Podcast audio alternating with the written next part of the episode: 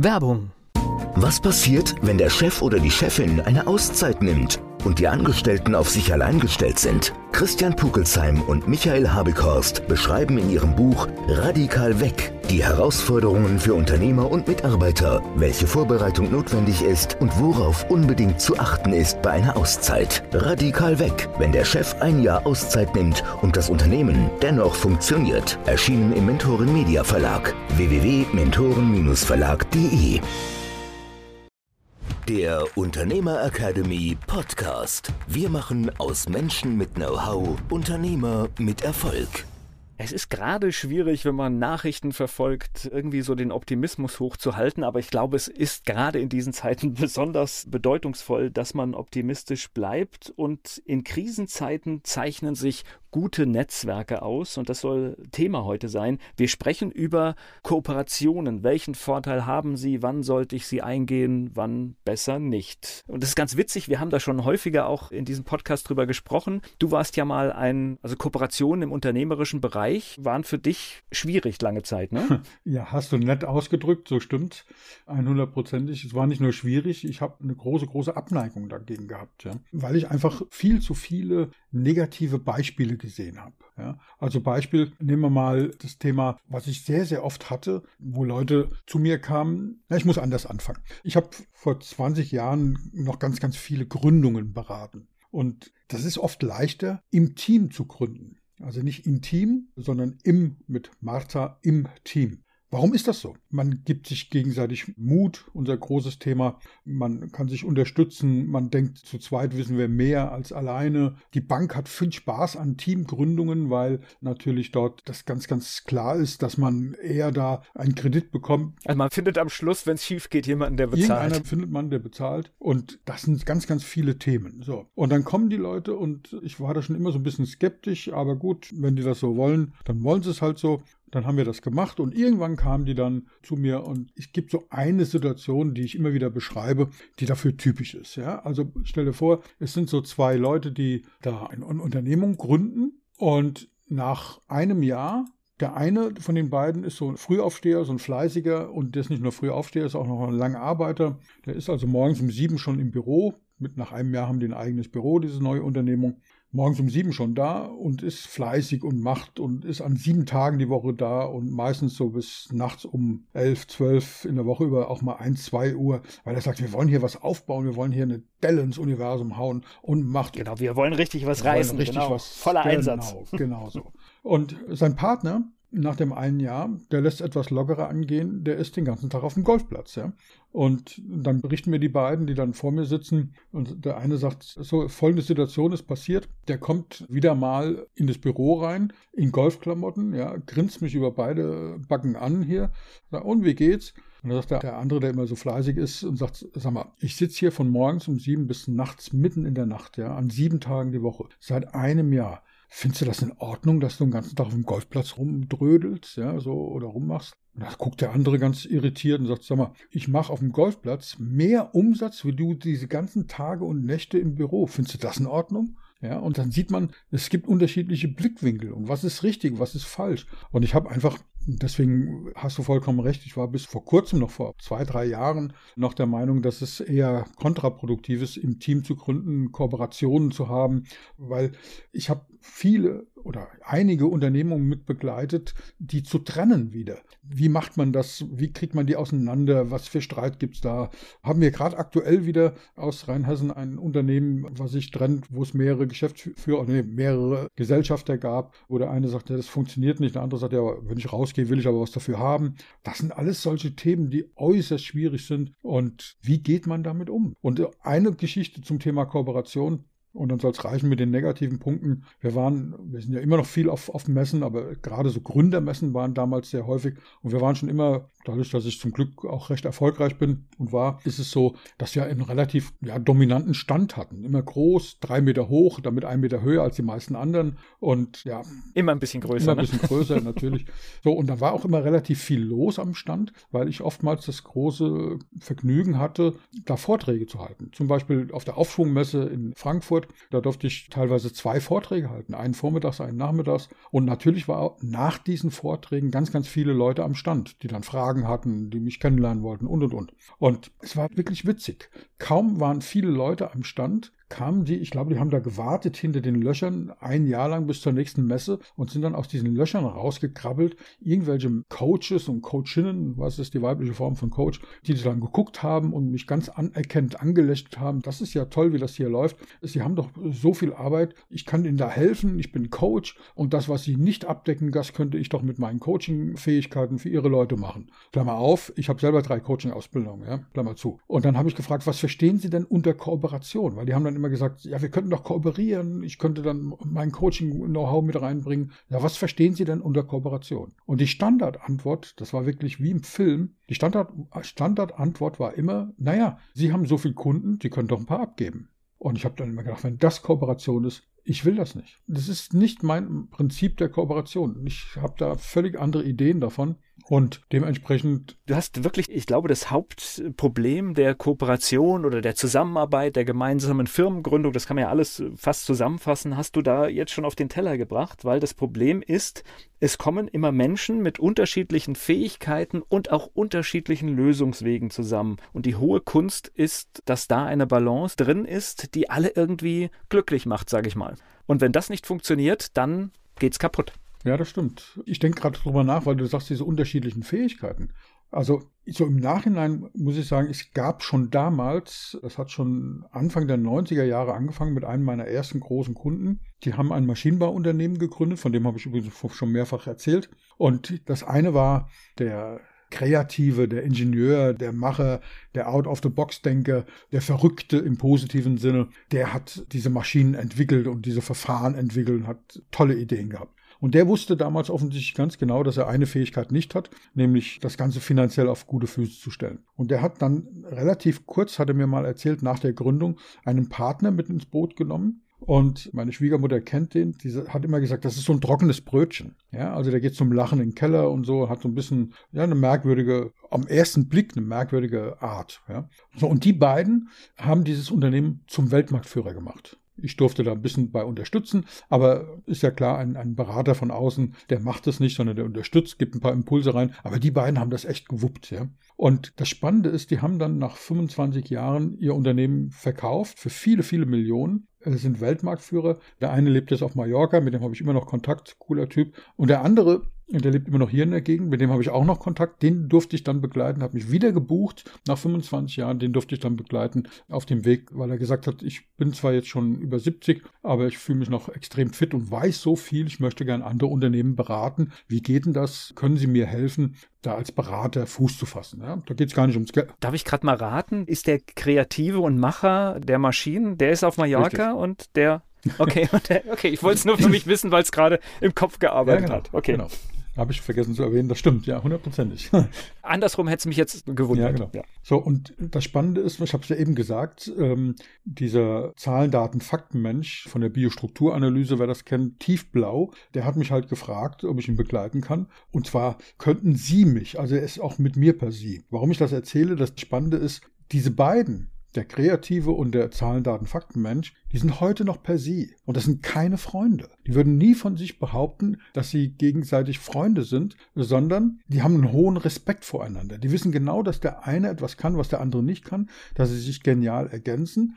Und die konnten auch, das war teilweise, ich war ja da oft da, als auch als Lieferant und als Berater, das war schon manchmal zum Luftanhalten. Die haben sich auch mehr oder weniger öffentlich gestritten. Warum durften die das? Weil es immer auf eine gewisse Art und Weise ist fair das richtige Wort? Na, ergebnisorientiert. ergebnisorientiert. Kann man sich ja auch streiten. Ja, genau. Ja? Ich kann mich auch streiten um das beste Ergebnis. Genau. Da kommt sie ja auch her. Es, ja, genau. es, heißt ja auch Mitstreiter. Ja? Genau. Also in diesem Wort steckt ja drin, dass ich mich streite, um die beste Lösung zu das finden. Das ist perfekt. Vielen Dank, Volker. Das waren Mitstreiter. Weil das war nie persönlich, das war nie beleidigend, das war nie verletzend, das war immer auf einer Sachebene und da ging es richtig zur Sache. Da ist auch mal laut geworden und da hat jeder seinen Standpunkt verteidigt. Aber sie haben immer einen Konsens gefunden. An irgendeinem Punkt hat der eine gesagt, stimmt, das hatte ich noch nicht so auf dem Schirm. Und selbst wenn sie es nicht gefunden haben, haben sie gesagt, okay, welchen Weg finden wir? Und der eine hat mal ein bisschen mehr nachgegeben und beim nächsten Mal der andere. Wie gesagt, Weltmarktführer. Kleiner Ort, wo die unter, ihren Unternehmenssitz haben. Und wenn du dort in die Empfangshalle reinkommst, ist hinten eine,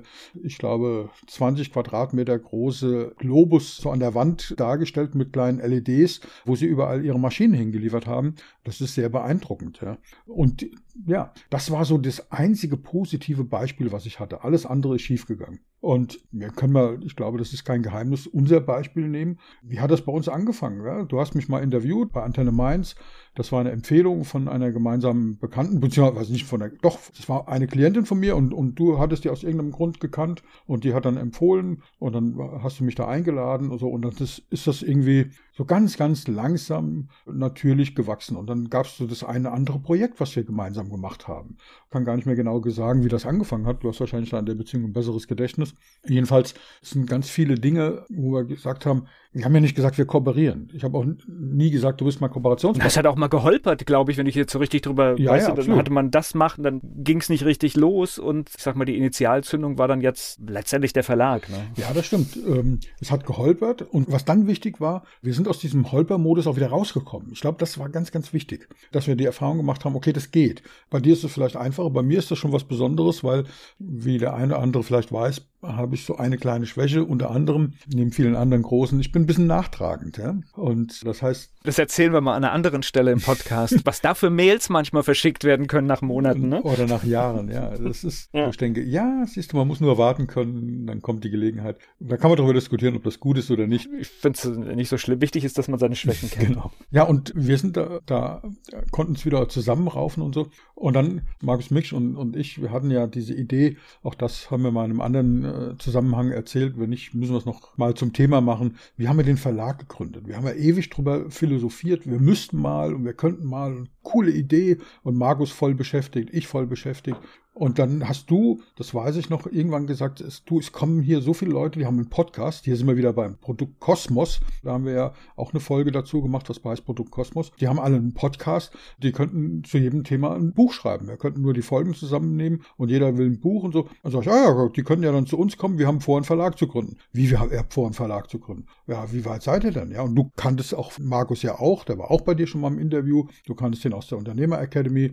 Ja, und hast ja, woran hängt's?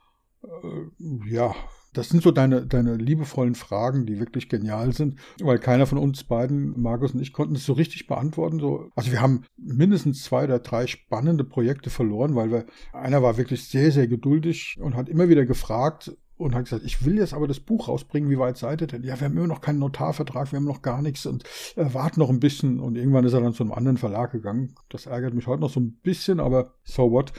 Ja, dann kamst du mit ins Spiel und hat gesagt, ja, dann lass uns das doch zusammen machen. Und wie lange hat es dann gedauert von diesem Satz? Zwei Monate, drei Monate? Ich weiß nicht. Also, In der Regel ist das eine Wochensache. Ja, ja, genau. Und das hat nur deswegen, das, genau, das hat nur deswegen so lange gedauert, weil wir so lange gebraucht haben, dann tatsächlich einen Notartermin zu bekommen und dann tatsächlich auch die Feinheiten zu klären. Und wir haben dann entschieden, dass dieses Konstrukt tatsächlich gedrittelt wird. Wow, und ich kann dir sagen, ich hatte ein paar schlaflose Nächte. Ich denke, geht das? Drei unterschiedliche Menschen, die unterschiedliche Charaktere haben, die unterschiedlich aufgestellt sind, die unterschiedlichen Wissens-Background haben. Geht das? Und ich muss sagen. Witzigerweise im Enneagramm ähnliche Strukturen aufweisen. Genau. ja, ähnliche Primärstrukturen, aber sehr unterschiedliche Sekundärstrukturen, die sehr, sehr wertvoll sind, weil sich dadurch das Ganze massiv ergänzt. Ja, ganz toll. Und deswegen, dieses Kooperationsthema ist ein Thema von uns. Und ich glaube, das haben wir einen riesen Bogen gemacht, ich glaube einfach, dass Kooperation in der heutigen Zeit das wichtigste Überlebensthema generell ist. Ja, ich habe einen guten Bekannten, der auch Berater ist, international, Dieter Büttenbender, der stellt die steile These auf, wer heute nicht kooperiert, ist morgen tot. Ja, ist eine steile These, aber du weißt, wie das ist. Wenn man Aufmerksamkeit erregen will, dann muss man ein paar steile Thesen machen. Und er erklärt das eben auch. Wir haben ja tatsächlich ein gemeinsames Unternehmen gegründet, aber Kooperation heißt ja nicht immer ein gemeinsames Unternehmen gründen, sondern dass zum Beispiel auch Konkurrenten, wenn es um Innovation geht, zusammenarbeiten. Und es gibt ganz, ganz oft, dass bestimmte technische Dinge ohne Kooperation einfach nicht möglich wären. Ja, nehmen wir mal. Es gibt einen Klassiker, wo viele sich immer wundern, warum ist Aldi und Lidl direkt nebeneinander? Hm, zum Beispiel. Das machen die nicht, um den Konkurrenten zu bewerben, sondern das entwickeln die oft gemeinsam. Das ist in Amerika ist das so, an jeder großen Kreuzung der Stadt ist auf der einen Seite McDonald's, auf der gegenüberliegenden Seite ist Burger King, auf der dritten Seite ist Pizza Hut und auf der vierten Seite ist Kentucky Fried Chicken. Ja. Genau, und jeder macht ein besseres Geschäft, als wenn er alleine da stehen Und das gibt's hier auch. Das gibt's schon seit Jahrzehnten. Schau mal, wenn du Autos kaufen willst, also wenn du ein gebrauchtes Auto kaufst oder Neuwagen, egal. Ist dir schon mal aufgefallen, dass es Straßenzüge gibt oder Straßen, meistens auch am Ortsausgang? Ja, Automeilen. Automeilen, ja, wo ein Autohändler neben dem anderen ist. Ja? Natürlich befruchtet sich das.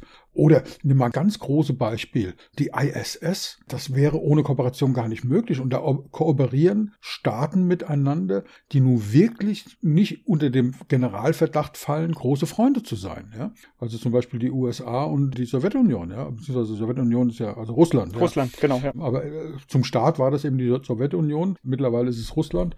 Jetzt wird davon geredet, dass das beendet wird, ja, verständlicherweise. Aber trotzdem, das ist schon ist schon krass, was man erreichen kann, wenn man kooperiert. Wenn man bestimmte Themen zusammenwirft und sagt, in diesem kleinen Fachbereich, lass uns da gemeinsam etwas entwickeln. Lass uns Konkurrenten bleiben. Lass uns gemeinsam um Kunden werben. Und dein Beispiel mit den, ob das nur Schuhe sind oder Autos oder schnelle Restaurants, das ist immer das Gleiche. In der heutigen Zeit müssen wir das, glaube ich, machen. Und es ist tatsächlich ein ein Überlebensmuster zu kooperieren. Ja, es heißt nicht. Ich kann dir ein Beispiel gerade aus der, aus der letzten Zeit nennen, wo dieses Netzwerken, Kooperieren, Zusammenarbeiten, an den anderen denken so wichtig ist. Ich moderiere ja auch die ein oder andere Veranstaltung und ich bin von einem tollen Unternehmen in Mainz angesprochen worden, ob ich eine Veranstaltung moderiere. Das hat sich auch cool angehört und ich hätte es trotz vollem Terminkalender gerne gemacht, aber ich konnte mir den Tag nicht freischaufeln. Und dann habe ich Folgendes gemacht. Ich habe dem Unternehmen einen würdigen Vertreter Vertreter organisiert und das hat hervorragend geklappt. Alle waren glücklich und du hast dann so eine Zufriedenheit auch. Das Unternehmen, dem ich das vermittelt habe, ist glücklich. Der Kollege, der das für mich gemacht hat, ist glücklich und all das kommt zurück. Absolut. Und ja, da gibt es ja viele, viele Dinge, wenn wir auch gucken, was brauchen wir in unserer Zeit, was hilft in unserer Zeit. Ja, das ist jetzt schon fast ein bisschen philosophisch, ja. Das, was du eben beschrieben hast, da auch mal zu geben, mit dem Bewusstsein, das kommt zurück und zwar nicht von demjenigen, dem du da den Auftrag vermittelt hast, sondern auf irgendeinem Weg. Und wenn es nur die Dankbarkeit ist, die dich einfach seelisch, geistig, moralisch und auch gesundheitlich kräftigt, ja, ein gutes Gefühl zu haben, das ist gerade in der heutigen Zeit extrem wichtig. Und Kooperation heißt ja nicht, dass der einzelne Kooperationspartner seine Identität aufgibt, sondern ganz im Gegenteil. Die verschiedenen Identitäten führen ja zu einem Mehrwert. Ja. Das heißt ja nicht, dass einfach nur bestimmte Ressourcen zusammengestellt werden, wobei das auch sein kann, ja, dass man sagt, okay, wie viel Geld habe ich, wie viel Geld hast du, zusammen können wir was machen und die Ergebnisse teilen wir uns, aber ansonsten gehen wir weiterhin getrennte Wege. Auch das kann Kooperation sein. Also das Thema Kooperation ist riesengroß. Ich glaube, das können wir jetzt hier in dieser Podcast-Folge gar nicht so in dem Sinne in der Tiefe besprechen, wie es eigentlich nötig wäre. Deswegen, wenn da Interesse besteht, wie funktioniert das, welche Schritte kann man gehen, darf man uns ansprechen, weil es ist, glaube ich, ein Herzensthema und vor allen Dingen ist es für mich ein ganz besonderes Herzensthema, weil ich sozusagen erlebe, gerade und in ganz vielen Projekten, dass es eben doch funktioniert, wenn man es richtig macht. Und dass es nicht darum geht, gleiche Persönlichkeiten zusammenzufügen, sondern dass man diese Unterschiedlichkeiten lebt, äh, dass man ja auch mal sagen kann, okay, wir streiten uns im Sinne von Mitstreiter.